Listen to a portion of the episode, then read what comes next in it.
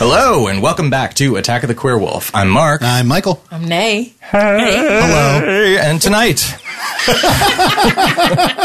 tonight we come to you from the men's warehouse, where manservant Bill buys all of Mr. Dandridge's secret signature looks, like trench coat alley dilf and smug fruit loving ski instructor. Mm, mm, mm, mm. But guys. There's a new neighbor who just moved in next door. With us tonight is a very special guest. He's the visionary creative force behind shows like Pushing Daisies, Dead Like Me, and Hannibal. Please welcome all around sweetheart and brilliant lunatic, Brian Fuller! Greetings, queer wolves. How are you? I'm swell. Thank you for having me on your show. Thanks Glad for you're here, coming. Brian. Yeah, yo. You're so you're so formal. You're so polite. Well, we haven't got to the nitty gritty yet. have we? All right, let's just dive in. Uh, let's go into tea time. Who has been watching stuff that they want to uh, to share with share with the the, the queer with friends? Do you know what I watched today? What? I watched it snow in Los Angeles. Oh, where were you? I was in Boyle Heights. and It snowed for like a solid two minutes. Yeah, I was at so lunch, strange. and the person I was with was like, "Is it snowing outside?" and I looked at my phone and I was like, "Well, it's 55 degrees," but Yeah. we turned around and it was snow. It's fine. I'm sure that's fine. weird. Yeah, it's Was it normal. Elsa from Frozen? Is that who you're having? Duh. Well, I watched. Uh, I, do- I, I feel like we're like, who's been watching a neat TV show? and he's like, I saw global warming. and I'm like, I saw Pen 15 on Hulu. Yes, me Great. It was really, it was good. That's really funny. too. It was fucking amazing. It's really, really. I had a a, a, a completely um, sort of uh, d- two poles uh, in in terms of uh, Pen Fifteen, which I watched half of and was thoroughly delighted by and totally touched by, and it's just it's Mm-hmm. wonderful. It really scratches that freaks and geeks itch. Oh, great. I haven't heard it described like that. But in That's a wonderful way, you forget that these two actors are. N- are like 30 Right. they're so they so capture something awkward about being 13 they're terrific They're fucking annoying. So- you're like, wow. I mean, I love it. in the, but in a perfect But way. in a middle school way. Yeah. They're yeah. It's They're amazing. wonderful. Um, and then I also at the uh, the Egyptian is doing a Visconti retrospective over the next Oh. couple of months, and I saw a four hour movie. Is that she like the cookie with coffee? Biscotti. Hey, um, I'll have, I'll have an affogato with a side of Visconti. Um, uh, uh, I saw a movie called Ludwig, which is probably the most insane movie I've ever seen Sounds about like the a four-hour closet. movie. Uh, Ludwig, it's about King Ludwig, this King, King Ludwig II of Bavaria, and he uh, basically was a closet case who was driven completely insane uh, by the strictures of the monarchy. And it's four hours of like pure Visconti opulence and like him going completely insane and turning into basically Michael Jackson in Neverland, like creating his own, like he building castles and then like a swan grove where he like just hangs out with swans and like invites male actors to come and like he makes them perform monologues from Romeo and Juliet for him, like while he just drinks himself to death. It's the most fucked up movie. You're Lita today. It's- exactly. It's so it's uh, crazy. And if you have, you know, like you, if you have an attention span and you want to see some fucking crazy stuff, um, it is it is a really and they're showing a lot of Visconti movies and uh, like. f- Gay people will want to know. He was a great gay auteur. like, and Death in Venice is coming in March, and they're also showing The Damned at the Arrow. I think at the end of March, which is probably my favorite of his movies. So, highly recommend. Anyone else? Um, I watched something similar. It's called One Day at a Time on Netflix. Uh, I watched that too. Justina I- forever. I don't know. I feel like I've talked about this before, but I freaking love that show. it's, It's so funny and Blanket. it's so sweet and the acting's brilliant and I've mentioned this a million times on the show that I like look for fluff right now because the world sucks and it's fluff but with like substance at the same time. So and I really wanted to bring it up too because Gloria Calderon um, tweeted this week that she pitched season four to Netflix and they're like, Great, we love it, but we don't know if we're gonna do it. that's that's what it's been like every season. Yeah, every season. So, um, audience, listen to it because it is such a gem. It's talking about shit in sitcoms that no other sitcoms doing right now. It's very at the school of Norman Lear. Yeah. He's still a producer on it. So, and Justina Machado is so good. The greatest. And Rita Moreno's great. From Final Destination 2. yeah, I just watched that recently too. She survived. She was never in danger. Mm-hmm. She was always going to live. Gonna have a baby. um, the first three are on Netflix. I watched the three of them recently as well. But One Day at a Time, so funny, so great. And they talk about shit. Me too. Yeah. Sexual assault. They cover it all. drugs, Pronouns. everything. Yeah, pronouns. They run the gamut. Great show. I saw two episodes of Russian Doll. Nice. It's great. Natasha, Oh, Natasha Leone is Lyonne. fantastic. It's it's as good as everybody says it is. At least So I far, thought so. She reminded me of Anybody else seen it? Yeah, I saw. mm, Have you seen the whole thing? Mm-hmm. I watched it all at once. Oh, Yeah. how many episodes is it? Just like eight or There's ten. eight. Yeah. it's so good. digestible. Is that like Happy Death Day? Oh, completely ish. Oh, hi, Rich. Oh, hi, Hi, hello. Brian's friend Rich is here, our studio audience. Hey. we have audience participation now. Hey, I love it. Such a nice voice to hear on the microphone. Please introduce yourself. Uh, I'm Rich, Brian's friend. I see. So, producer Brennan here. Oh, hi, producer Over in the Brennan. corner. Hello. Is it time for my patented Brennan's Yorona Um, corner? What is it? um, I've been watching a bunch of movies starring La Llorona, which is the Mexican folk legend of a woman who killed her children. I'm gonna give you and, a Netflix password.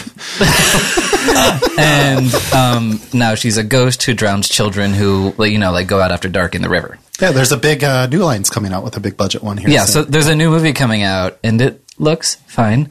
Um, yeah, not a great trailer. So I'm watching all of the movies starring La Llorona. Um, in I love the that you lead-up say to like this. starring La Llorona, like like she's Lady Gaga. like, she's just like This she's- ageless. and they're like, "Oh, La Llorona, what's your next film?" She's like, "Well, in this Another one, I La drowned Llorona. three kids. So It's a real departure for me, and Brendan, I I was was- really nervous." Listening to today's playback Uh-huh. with Dave Holmes and Matt McConkie, Mm-hmm. and I didn't realize how funny you were describing the last one you watched, though. I'm really funny. How the last 30 minutes, it, it was the movie. Um, but the last 30 minutes was literally, she couldn't touch the kids that she needed to kill, so she was like essentially Yeah. Scooby Dooing. she was like rolling his ball into the street to try and get him to get hit by a car. so great. Like, I was like, how did I not re- this register when I was like in the room? With her? Mm-hmm. It's more effective if it's a, if it's a sailboat. That's true. So I didn't get to do one last week. So can I do half of one really quick and then my full one? Go.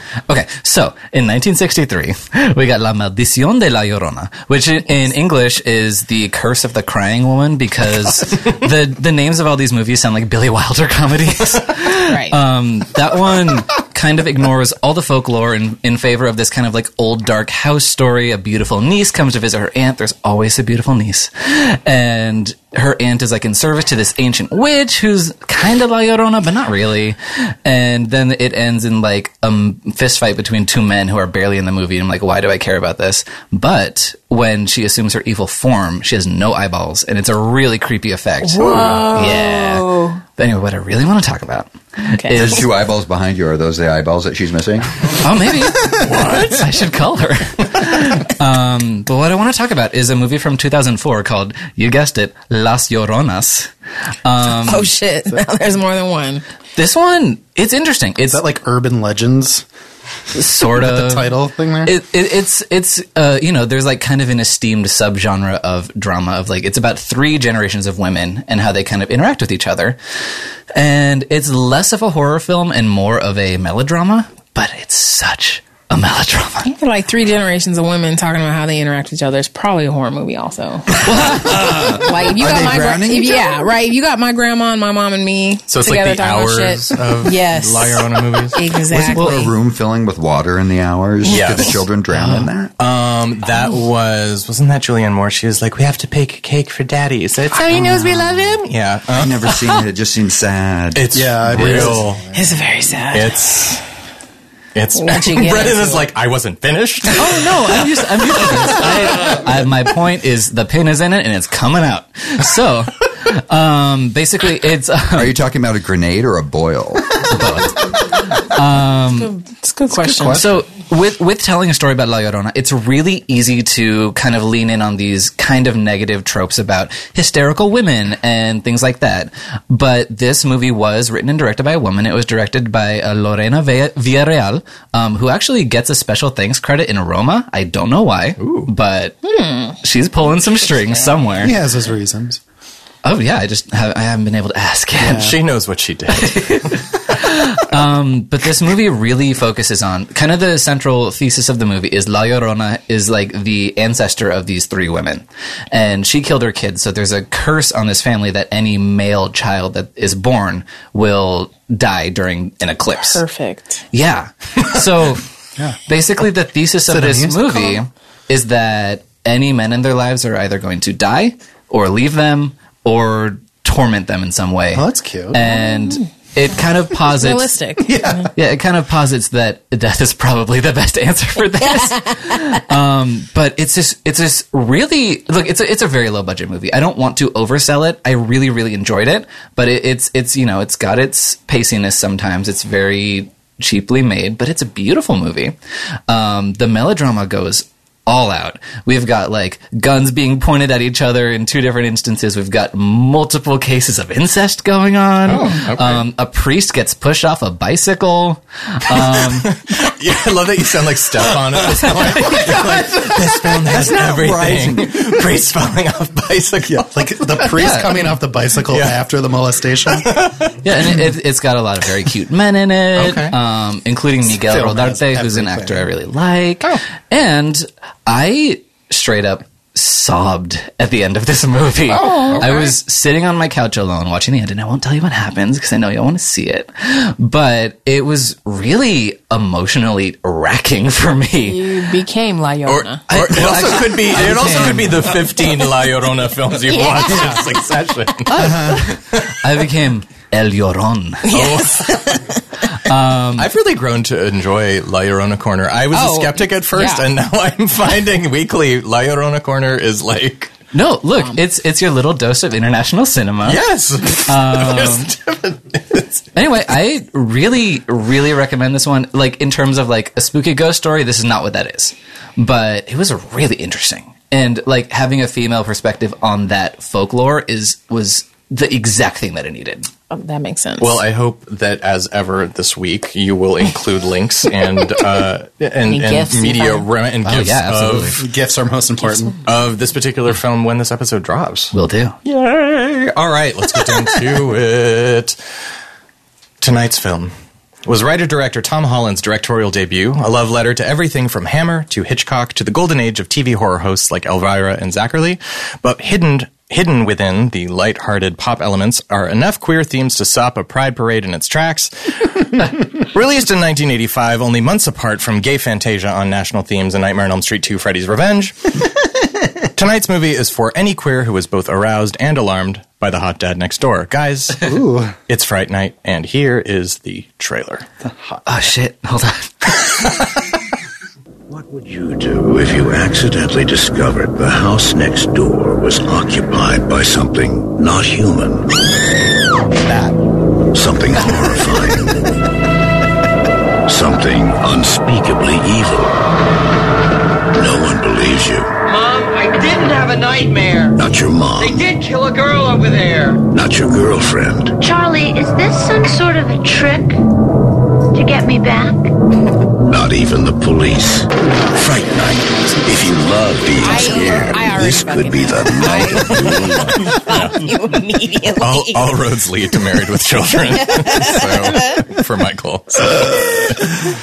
All right, uh, let's uh, just start with a little info around the film Fright Night. Principal photography commenced on December 3rd, 1984, wrapped February 23rd, 1985, and at the time of production, Fright Night was Columbia's lowest budgeted film, and they did not have high expectations for it, so they were focusing all of their attention on the John Travolta Jamie Lee Curtis film Perfect, which, if you haven't seen, Never even heard of that. Holy shit. It is an entire film about the aerobicizing craze. Oh, that in Los movie. Angeles. I've heard so of that. wrong with wanting to be perfect? Okay, can we watch that on your new projector? I let me tell you, it is a time. Uh, but anyway, Columbia was so focused on Perfect, which they were certain was going to be a blockbuster, They never even came to set, according to Holland. I was left alone, and it was totally my film without studio interference. And the film was released in August of 1985. It grossed nearly 25 million at the box office, and since its release, has received enough positive reviews from critics and sort of become a cult classic. Uh, the film was followed by a sequel, Fright Night Part 2, in 1988,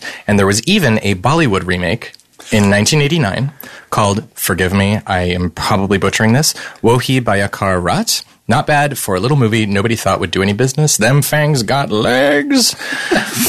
Ugh, Fright Night. You know, this one's a long time coming, and we were saving this for you, Brian.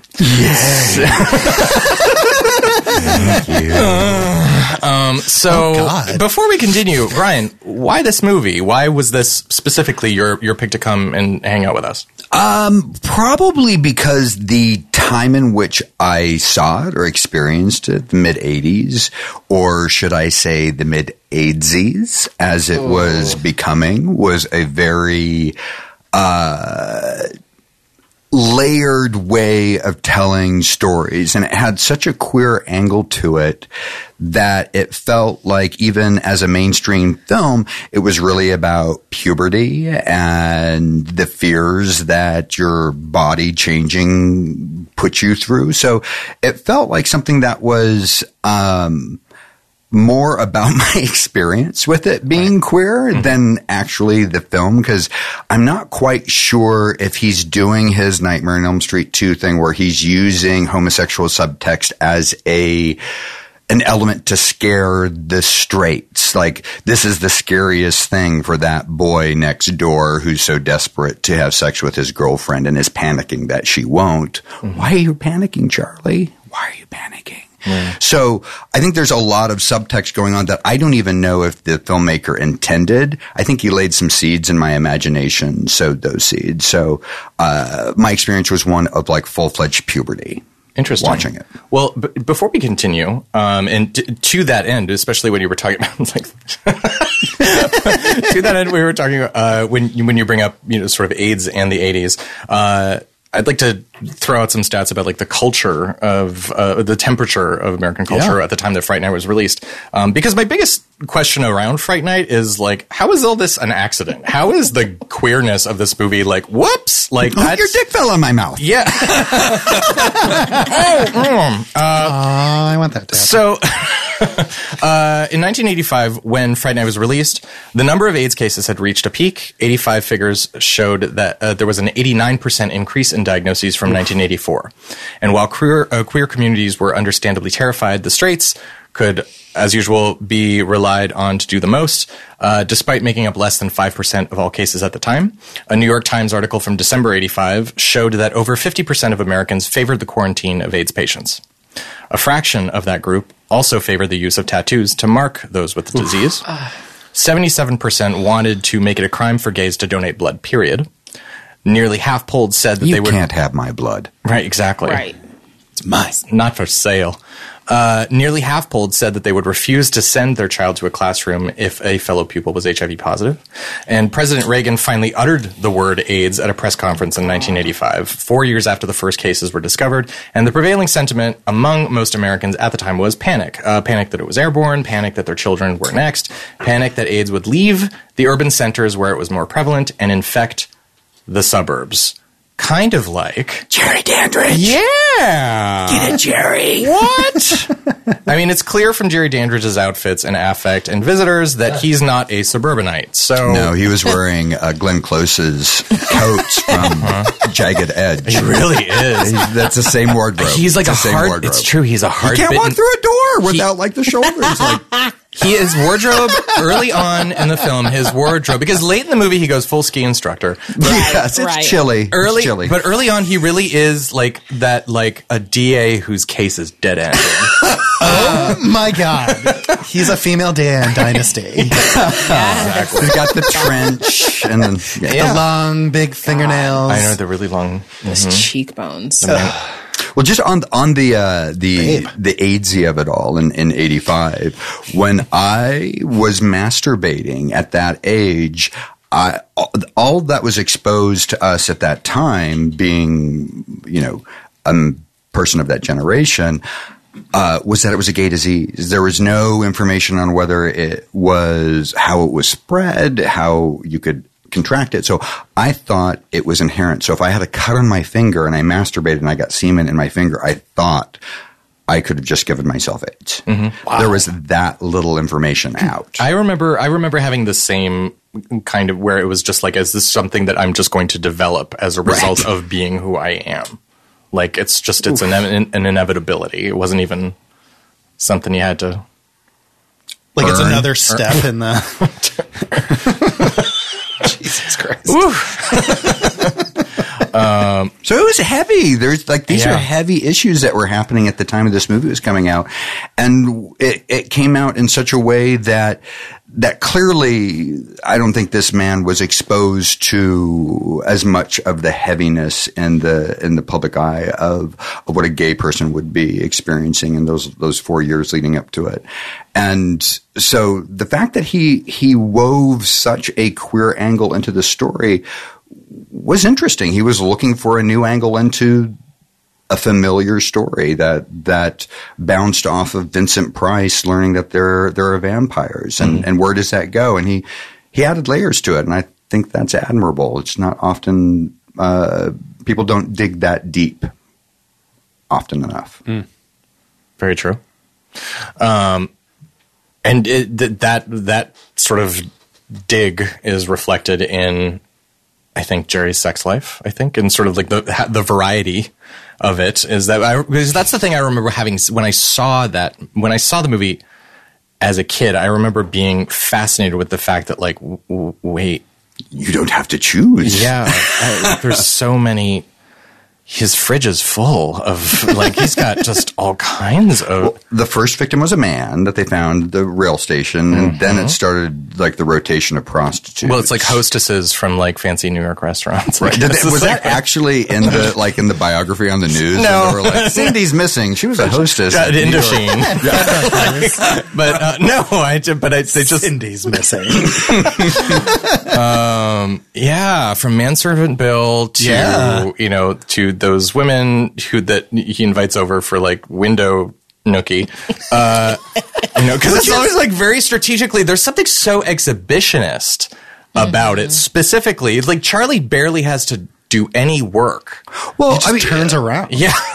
but setting the stage for Charlie's like, like you can go full on queer wolf and interpret this movie from a purely queer perspective. Right. Of here's Charlie, who's this angry kid. He yells at everybody. As Everybody. always, why are you yelling, Charlie? Everybody. everybody gets yelled at. And you have poor Amy, who's like, he is, he's DR territory with as aggressive as he is being with her in that bed and pressuring her into having sex. And she has a pattern of enabling these guys to saying no. And then she, then she surrenders, which she Feels repeats guilty. later and sort of like, what are you, there's a lot of things that you're saying here that, are are problematic, but mainly you see a s- a a guy f- trying to force his sexuality on a woman who's not comfortable with it because she's she's kinda gay. Nazi Yeah. Darcy, kind of gay. Yeah. She les. Well, and that's that's that's prevalent throughout the casting of this picture when Stephen Jeffries, Amanda Beers, I mean, every Roddy character, McDowell, every character can be looked at as gay. yes, Every single one, including the mother. including the mom. We're on to you, Sharon. I, don't know, I don't know her name, but Marcy Darcy. I, I the, the there's so many surface things that you can talk about in Fright Night. We don't have to do that because they're so they're such low hanging fruit. But Well, oh, that was, I, in my in my Wikipedia reading, I discovered frugivore. Did anybody else come across the word frugivore in their research for? oh yes, that was Chris Sarandon's idea, right? Yeah, go on, please. so once again, uh, so Chris Sarandon developed different layers for Jerry Dandridge, and one of them being that he was more sympathetic in many ways and was giving Charlie a chance, and also that he was part fruit bat. And you They, know, like, he, well, he had the vampire bats have a lot of fruit bat in their DNA, so he would be a frugivore, which is Just the word frugal. I wrote don't know. it down. I wrote it down on my pad in cursive so the millennials couldn't find it. Oh my god, I can't remember last time I wrote in cursive. I bet my hand hurt I after do for doing fun it. Um, sometimes. For a treat. Sometimes just sit down with a nice book and write in cursive. It's kind of meditative. Don't write in a book. Oh, a notebook. Okay, good. Not a copy of the notebook, right? The Nicholas Sparks I book. mean, Like you I need would an empty Wipe my ass. With Yeah, that. I'd write all over that. I'd write a better book on top of that. So, all right, I'm bringing out I'm bringing out the long cane. Oh god. Yay! So we, uh, so uh, we, as you sort of were talking about before, you know, these teens are this. There's a lot of sexual tension going on. Yeah, there is just this roiling mass of sexual confusion going on. Uh, like you said, Charmy, Charlie, Emphasis on confusion. e- e- extreme confusion, especially in the part of uh, Evil Ed, and well, or maybe not. I mean, Evil Ed sort of comes off as like vaguely sexless, as just this sort of like undefined He's wearing kind a of want- muscle tee. Yeah, yeah. I actually thought they Rough all. trade. You had mentioned that Charlie was truck stop. You had mentioned Charlie was kind of yelling at everybody, but I felt like the three teenagers were kind of. Amy as well was yelling. I thought they were all either like angry or Ed was like crazy, like giggly, because none of them wanted to. Yeah, like none of them wanted to admit like what they were really feeling, which is we're a queer trio. We can be queer together, but no one wanted to make that first move. They could have had a queer posse and like but they were all reacting in a way- like amy was like i thought she was yelling at charlie the entire time like shoving a burger in his face because he's watching the news like i thought there was just a lot of like gay angst going on that none of them knew was going on listen. listen. Rough trade. I think my theory, my pet theory, is that Amy is just really angry because she was styled by a dog groomer the entire Oh. film. There's a lot of ribbons. It's so brian so was like many why ribbons. does she have a bow in her hair So the- she has just a one. She has a full Shih Tzu bow in her hair. yeah. It's, and her and jerry have the same haircut it's not. Yeah, it's really poor thing. Um, that was a good tweet. Um, but uh, but I I. I uh, Speaking specifically about Evil Dead, I mean, I th- the thing, especially for queer audiences, one of the most famous sequences of, of the film is the alley. In terms of, so you know, yes, Charlie and Amy have this push pull kind of thing that's constantly going on, and then all of a sudden, out of the blue, you have a full on seduction. Well, seduction is actually a continuous uh, element of the film you know, there's there's a, a performative aspect for Jerry Dandridge with his victims directly in view of Charlie's bedroom window, and yes, Well, all of that seems to be bait. oh, completely, and he even gives like there's uh, he gives Charlie a chance. He says, "I give you the chance that I never had. You can turn away. Like just keep your mouth shut, and everything will be good between us." I'd be like, "We're good." yeah just keep, They're just keep vampire. doing shit in front of that window So are you going to be doing this at nine, like every, night? I might have some moral quandaries with like you know the, the bodies Yeah. piling up, but I'd be a teenager and I wouldn't be that sensitive to it. You're a teenager. You're a little crazy, right? You're like, this is a reasonable thing to yeah do. just give me Yeah. the show my mom won't My let me f- like i can't Yeah. buy porno yet i'm My too frontal young cortex isn't even fucking Yeah. fully developed. I'm not thinking about the long term fucking situation. Yeah. So would you have? Would you have if he sa- if he gave you that chance? Like, just don't say anything, and I won't kill your mom, and we'll be friends, and I'll just be your neighbor who kills people. I mean, uh, probably as a young person, I feel like I was manipulated into a lot of shitty situations. like, you know, so probably. I don't know. now, no, but then, sure. Now I'd be like, well, who? What kind of what kind of Vicks are we talking about here? Okay. yeah. Vapor rub. What kind of people are you taking out? Yeah. I'd be like, are you going to wear the trench coat? Yeah. Do they all wear MAGA hats? Because that's totally fine. Well, so to to that uh, How did Vapo Rub come up? Because you said Vicks. Vicks. And then you said Vapor Rub. I missed. I, I missed that boat. Uh, so seduction. Jerry Dandridge is very much about seduction, and he's very much trying to. At the beginning, uh, he's not specifically trying to antagonize these kids, but rather pull them into a fold. And in terms of Evil Ed specifically, I mean, it's it's. I mean, it's not even subtext. It's just text. God. And it's, I remember that scene kind of frying my motherboard when I was a kid. um, I masturbated to it so many times. And uh, it's what's fascinating to me is that Tom Holland is like, well, uh, you could sort of look at it as Evil Ed being a bullied gay kid, but I just saw him as sort of the nerdy kid that liked EC Comics, and I was like, that was attracted to Charlie's next door neighbor. Sorry. well, are are you projecting Stephen Jeffries onto that role? Is that is that part of it? Because there he's he's distinctly queer, and that performance is distinctly queer. Right. I remember watching it with my oldest brother, and that scene came up, and it made him so uncomfortable, and he pointed at that at Stephen Jeffries and was like, "I don't, that guy's weird." And like it was setting off his gaydar, and it was so upsetting to him, and he just could only articulate that he didn't like him. I can see the experience that you're describing both from your perspective of like, oh, that. I mean, I'm projecting maybe that maybe you were unaffected by it, but you know, maybe that sucked to hear your brother say that. I, I was I just thought it was insightful. I was like, oh, he knows because I was keying off of it. I knew that it was a it was a gay scenario and it had a queer resonance, and I think he did too. Not necessarily that he was identifying with it or that it was turning him on, but he could identify that it was a human thing happening that made him uncomfortable.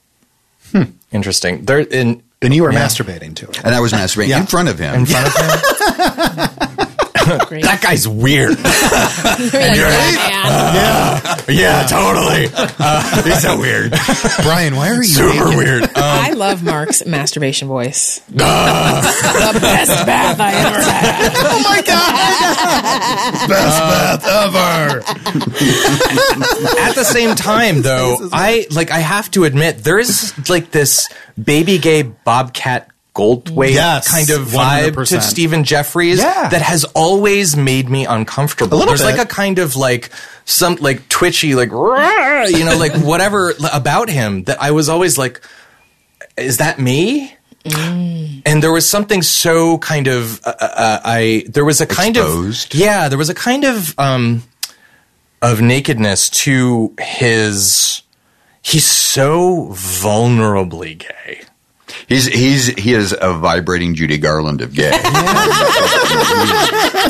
so it, it always made me really it always he always made me very um well Well, it it- tweaked me out Well, a if little you bit. if you're experiencing any sort of like closeted attitude or self, you know, closeting, Yeah. I would imagine somebody who's so clearly out, Yes. and so demonstratively gay, Yeah. w- makes you uncomfortable. It like it made my absolutely older did. brother uncomfortable. it drove me like Laurie Strode back into that closet, like just tied up with string. oh, you should be Laurie Strode going keys, the keys, to let yourself out of that closet. I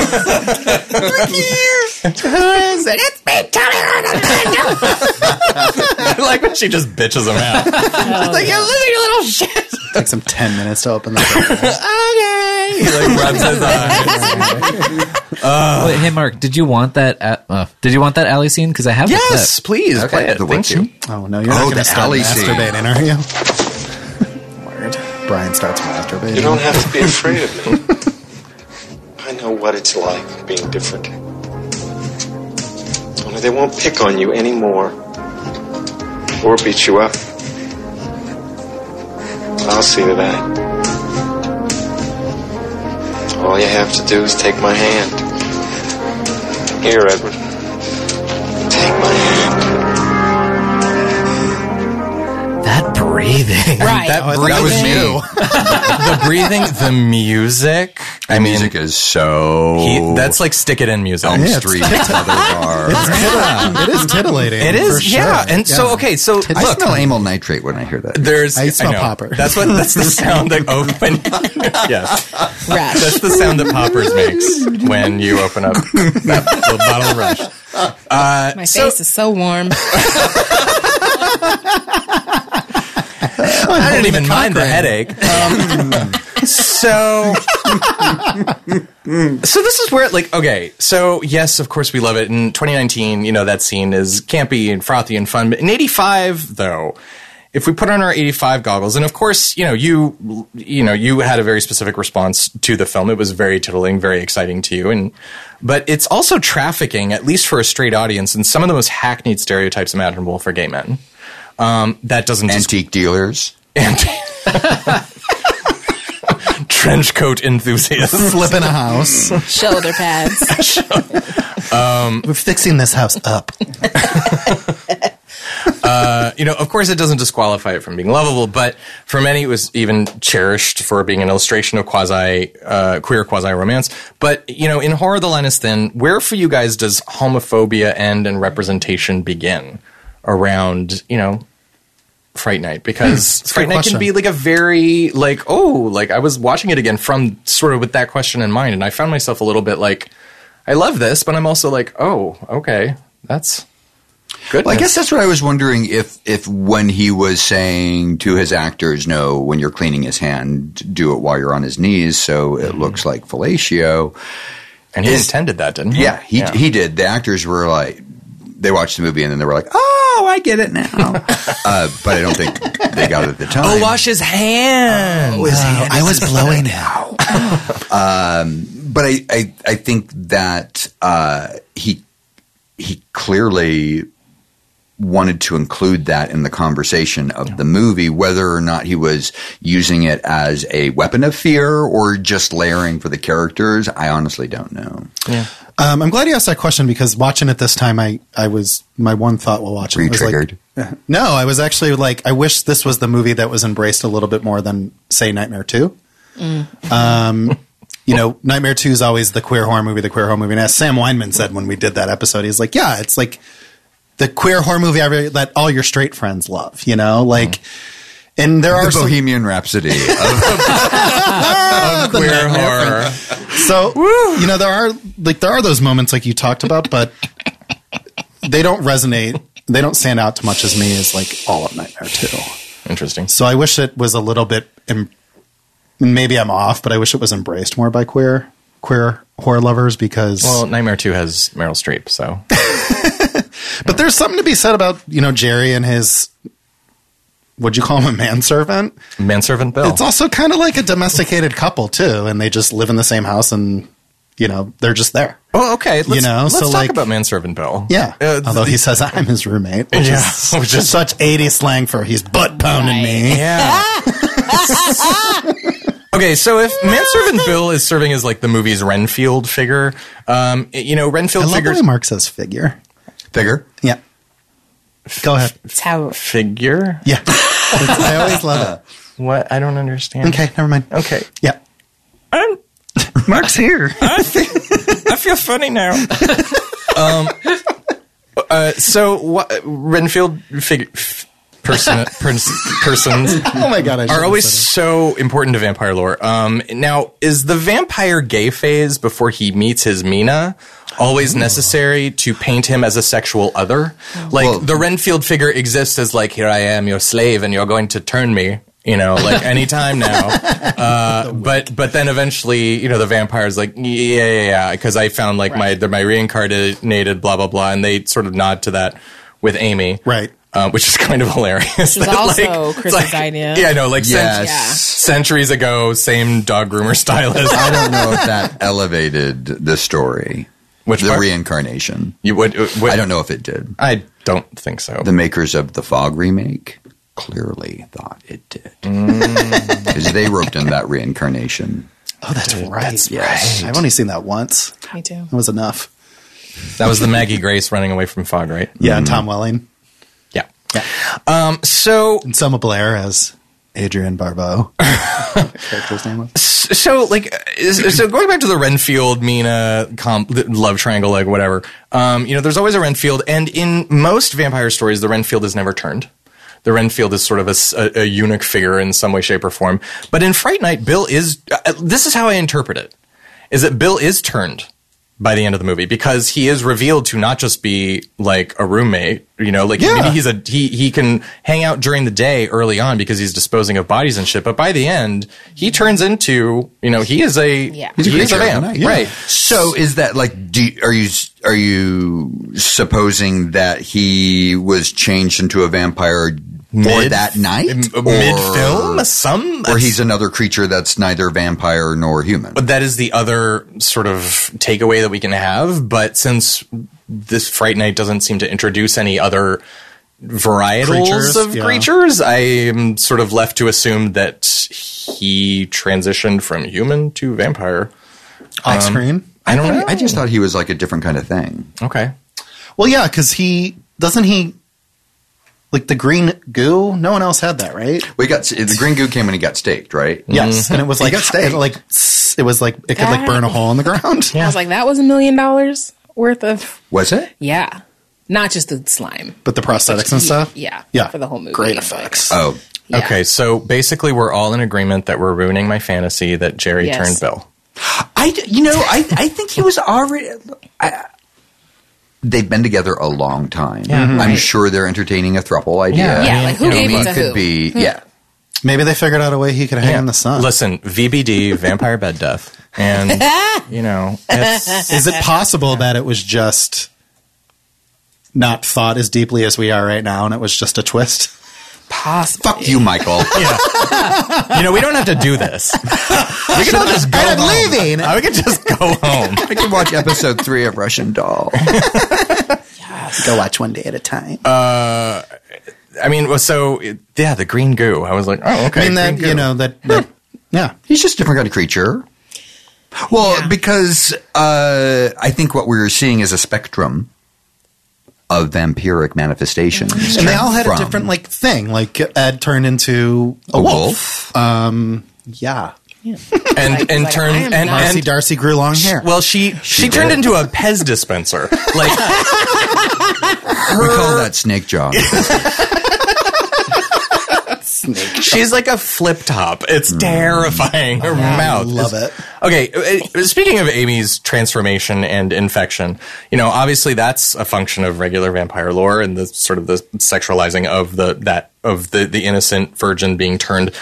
Uh, or is it thanks to Fright Night's sexually confused state of perpetual frenzy? Uh, is it coded as a byproduct of what happens when heterosexuality isn't allowed to assert itself? Like you talked earlier about how Charlie wants to fuck and then Amy doesn't want to fuck until Charlie doesn't want to fuck. And then she's like, fuck me, Charlie. And then he's too busy looking at Jerry. And it's just that. Why is he looking at Jerry? And heterosexuality is never allowed to finally just sort of come on in. Plant its Plant seed. its. Just, yeah, just. s- So it's oats. I don't know. I ran out of.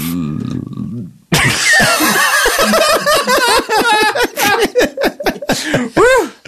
Um, that's isn't is that what the sound they make when they when they do the sex the straights? yeah. You don't remember all the sounds from Sliver? Blocked what it out. were those I sounds? don't know. There was a lot of crying. I remember Sharon cries a lot in the movie. She's like, Wouldn't you? She had Yeah. a full on panic Yeah. attack. if fucking like Tom Berenger, the fucking it was constantly throwing himself at me, I would cry. I would cry through sex too. Did you see that tweet? I forget which one of Ah. y'all tweeted us about. And it's like said um, Sharon filled up the tub was empty, and then she filled it up with one long squirt. Oh, Yeah, I saw some- I saw some Funniest tweet fucking that. tweet. Okay. one squirt. one long squirt. Oh And then did you tweet back like hashtag Lacroix? Yeah, yeah. I was like hyper local, farm to table. I don't know. I I just thought of that tweet. It was so funny. Back to Fright Night. farm to table. Hyper- Did you know that Charlie Sheen auditioned for Charlie? No way. That would have made an interesting. I yeah. loved that. He was ready. right.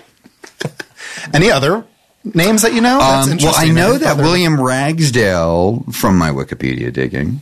William Ragsdale Herman's Head, and Oh Stephen Jeffries were both remembered by the casting agent because William Ragsdale came in for uh, Rocky Dennis and Mask, Right.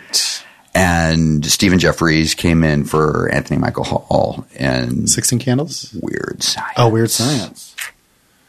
So they were both remembered from those respective roles. Stephen Jeffries was shocked, apparently, to find out that he was not being asked to audition for Charlie, Yes. which would have been fascinating. Strange. Yeah. I was Would you trying like- to be charitable. They're like, we already had Charlie Sheen in here. we know what th- where this is going.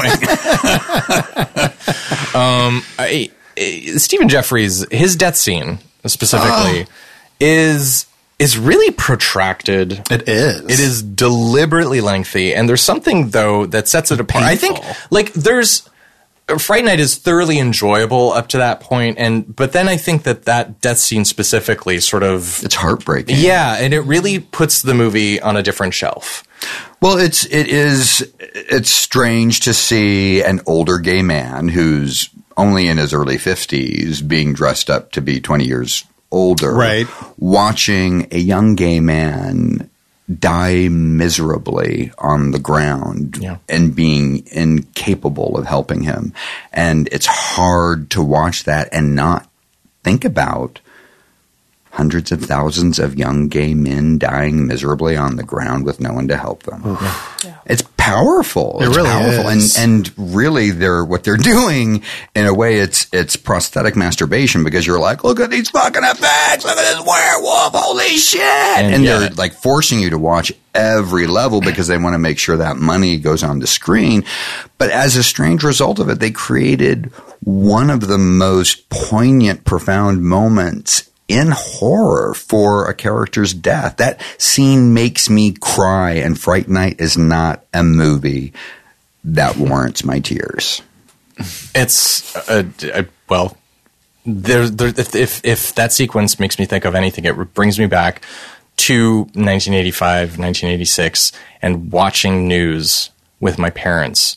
And when they would show AIDS wards and the faces of the men in those AIDS wards, and my mother would turn and look at me.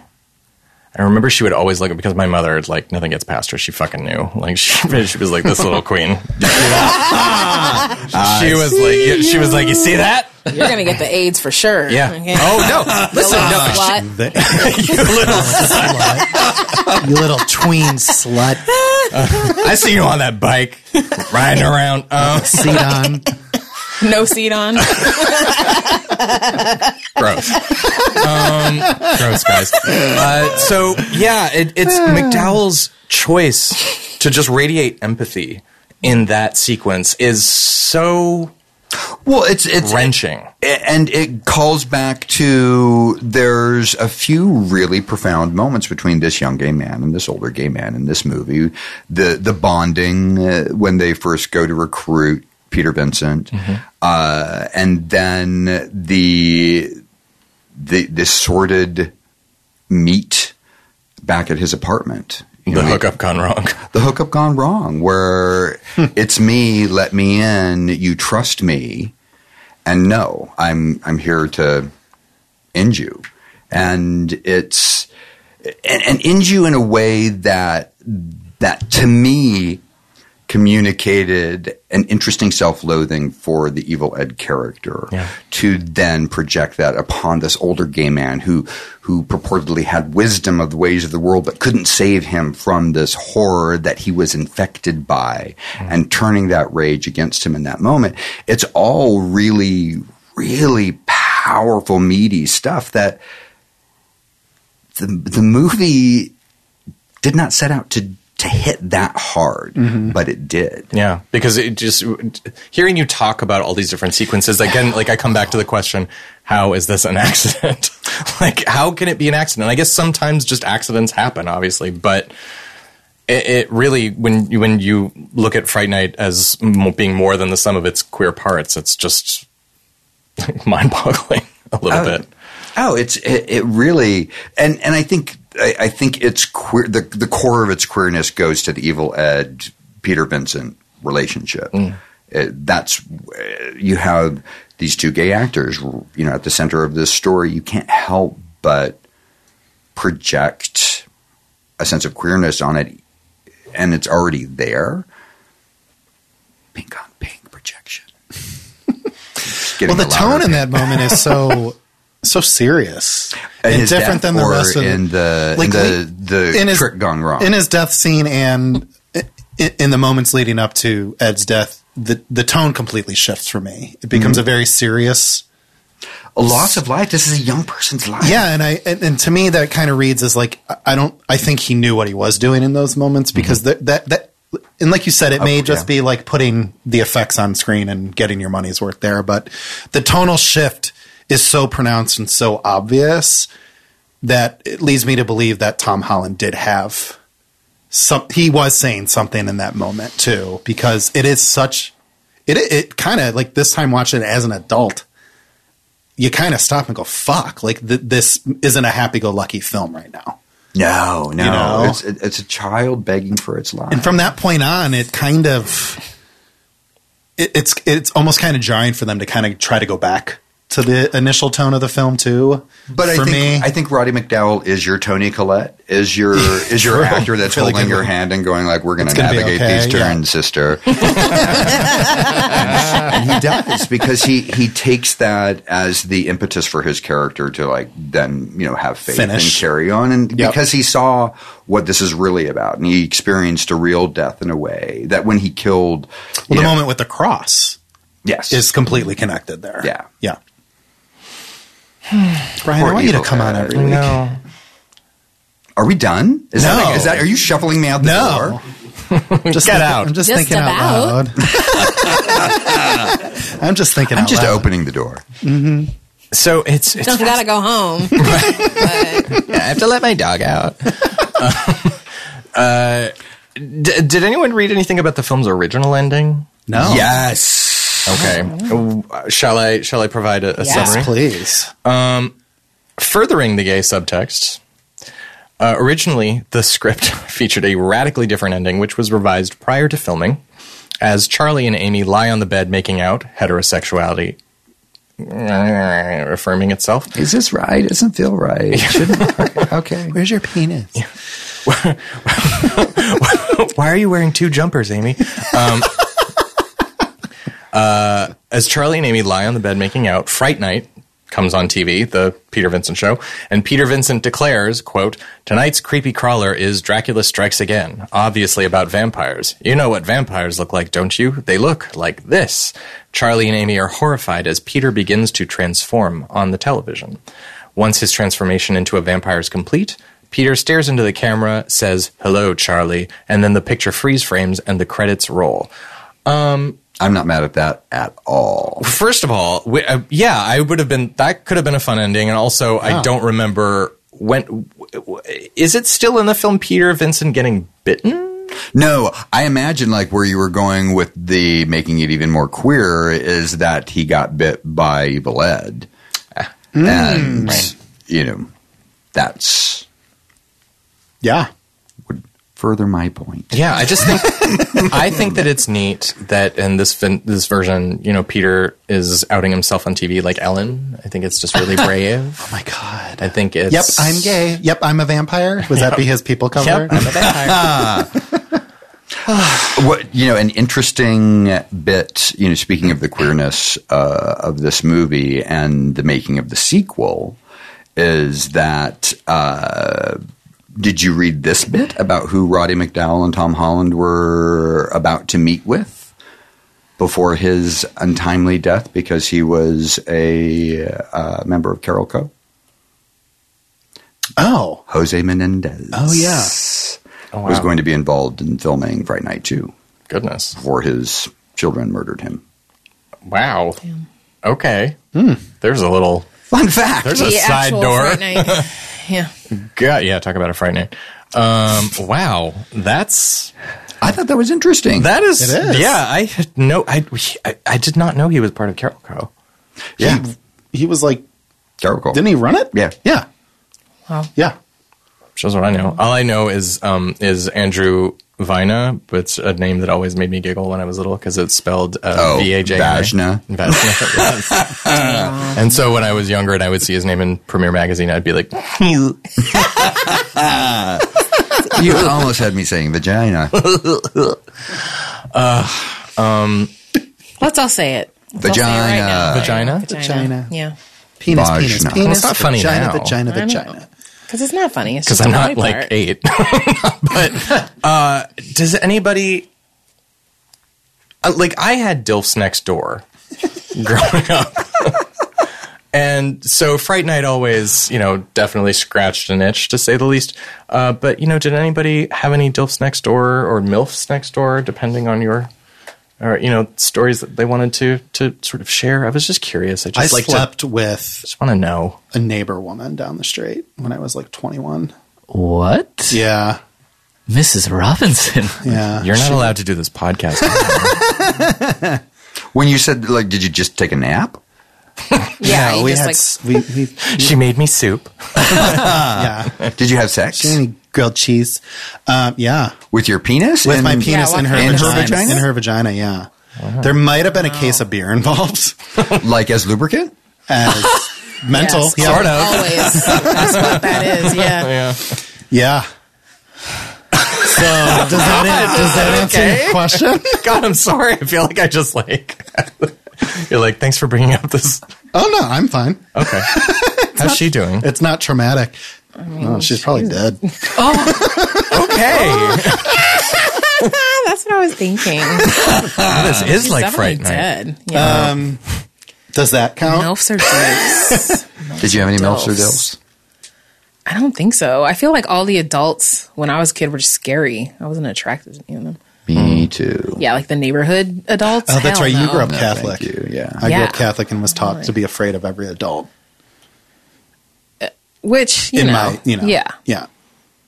I wasn't Not so a much bad idea. Yeah, I wasn't so much taught that like I should be afraid of every adult. I was just sort of taught that everything I thought or believed was wrong, and I should just never rely on my own instincts. I had a gym teacher when I was ten that was really hot.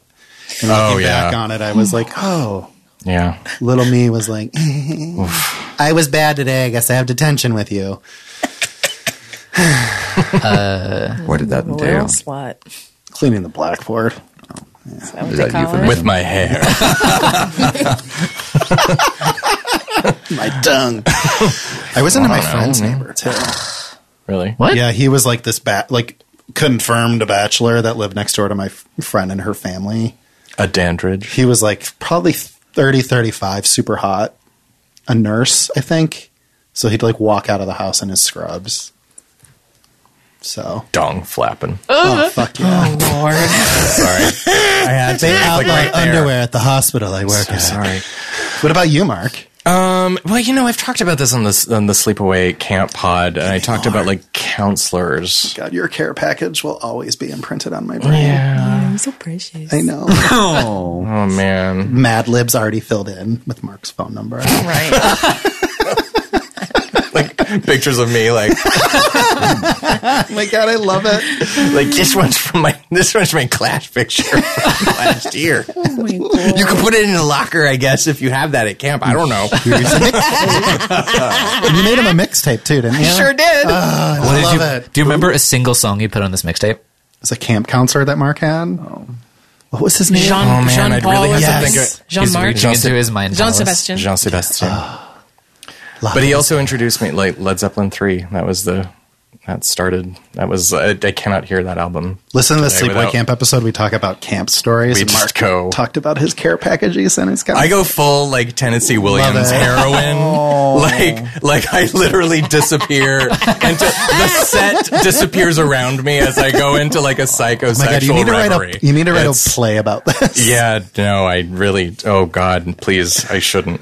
Uh, okay, so um, I want to say I was about to ask, like, does this film get a pride float? And I'm like, this movie gets uh, uh, this. whole It gets a pride. whole circuit party. Yeah, I think. it's a rave for sure. Yeah.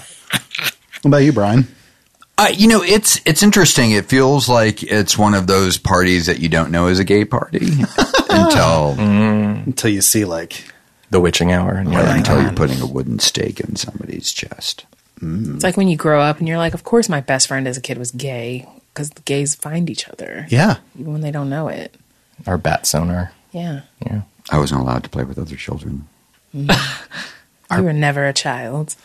I was seminated in a husk. He's had those glasses since he was a little kid. Absolutely. I love those glasses, by the way. Listeners, Brian is sporting a rather fashionable and excellent pair of glasses for you, but you can't see it. Well, you'll see it in the picture. so, I mean, it was that, Yeah. that, that conversation about the prideful, just sort of, we were just like, what is there to say? So we were just like, yeah. I mean, Does it I would get like an for alley there party? to be a whole, yes, how about a whole vampire alley party? Oh, perfect. Because Ooh. all vampires are kind of gay. With just- The alley's the hottest scene, though, Absolutely. Mm-hmm. in the movie, right? It's oh Yeah. We've not even discussed, though, uh, Amy and uh, Jerry and the dan- the basic instinct. oh my god, yeah. Scene. Well, well, she was Discotheque. blossoming. She was Yeah. losing her her ribbons, her Mm-hmm. dog show ribbons. She really does. they they flew off She of was her head blooming. and she was Best twirling. in show. Oh my God. Whatever blows your hair back. Okay. Oh yeah. Really and it had Ali from Friday the Thirteenth Part Three. Oh, yeah. That was him in the bar, right? Mm-hmm. Oh, And it was the first time I had heard the term chicken when describing uh, young attractive people. That's right. And that's one part. You where the want movie chicken, you gets go wrong. someplace else. Is Allie the na- is Allie the leader of the gang in part Yes. three? Yes. Uh, Yeah. So it's Allie and Fox and who else? Ali and Fox. the dude with the and, cigarette? uh, Oh, God. Smoking around gas. Like the entire time. yes. Loco. Loco. Loco, yes. smoking around Allie glasses, Fox is crazy. Loco. Yes, it is crazy. and I always love Fox because she kind of dressed like um, Jody from today's special, like gone horribly bad. Oh my god! Does anyone remember today's special? I do remember today's special. Yeah, Is that a link? That was a Canadian thing, but No, I think that maybe it aired like here. sort did. I think it aired in Okay. Cleveland. All right. I like that he hung around in the bar for like or the barn in Friday the Thirteenth Oh, probably Ali. for like an He- hour. He, came back to Get his arm to chopped be off. hashtag Blackrifice Yes. so she could get away. Yes. Exactly. Well, that's what this Hashtag movie black introduces two black characters and they're immediately killed. Yeah. Which which movie? Fright Night, Oh yeah, the Yeah. Mm-hmm. bar. The yeah. and then the other bouncer. Well, the the police chief Oh, right, right, the detective. who is also a police chief from Ruthless People. What shared universe? Shared universe. Although he does get to kind of yell at Charlie in a way that felt vaguely satisfying because Charlie's tactics for getting people to believe him are not so great. early Well, on. he yells. He's just, yelling. He just yells at Screams. everybody. He's shrill. All right. Hmm. So, Brian, thank you so much for joining us today. Oh my Yay! God. Thank you. You're welcome. Where can we find you on social media? Uh, Brian Fuller Graham on Insta, and then just Brian Fuller at Twitter. Okay. I was early adopter, Oh, but not early enough for Insta. All Hmm. right, settle down. Rough crowd. Fuck you, Michael. Thank you, Brian. Michael, where can we find you? Um, at Michael Ken Ken on uh, Twitter. Nay. Sorry, I was looking at Brian's dogs on Instagram. Uh, I'm on Instagram and Twitter at Black Cupcake. Oh my God. I'm Mark. You can find me on Instagram Around at the senior corner. team and Brennan. Uh, you can find me on Twitter at It's Raining Brens, and you can find the show on Twitter and Instagram at Queer Wolf Pod. Rich, where can we find you? oh, hey, you. England. Yeah. Plug it. Oh, just Rich Kane at, at, on Twitter. Yay! I know these doggies are so cute. They're very cute. They're pretty sweet. I want a dog. Why won't you have one? That was so accusatory. Yeah. I need to be home What's your from problem? the beginning. I'm sorry. Stop yelling at me. I don't buy Is there it. anything that we didn't cover? I'm, I'm, I'm, I'm speaking freely now because I'm assuming that you're just going to cut the shit out of this program. Was there any parting thoughts about Fright Night or any parting moments that we didn't? Are you going to like shuffle things around? no, we're gonna keep it loose. keep it loosey, loosey goosey. Literally zero editing involved. Well, I guess not. Ladies and gentlemen, thank you so much for joining. us. Oh, Thank you. Good night. Friday night part two. Friday night. Friday night. Cup, cup,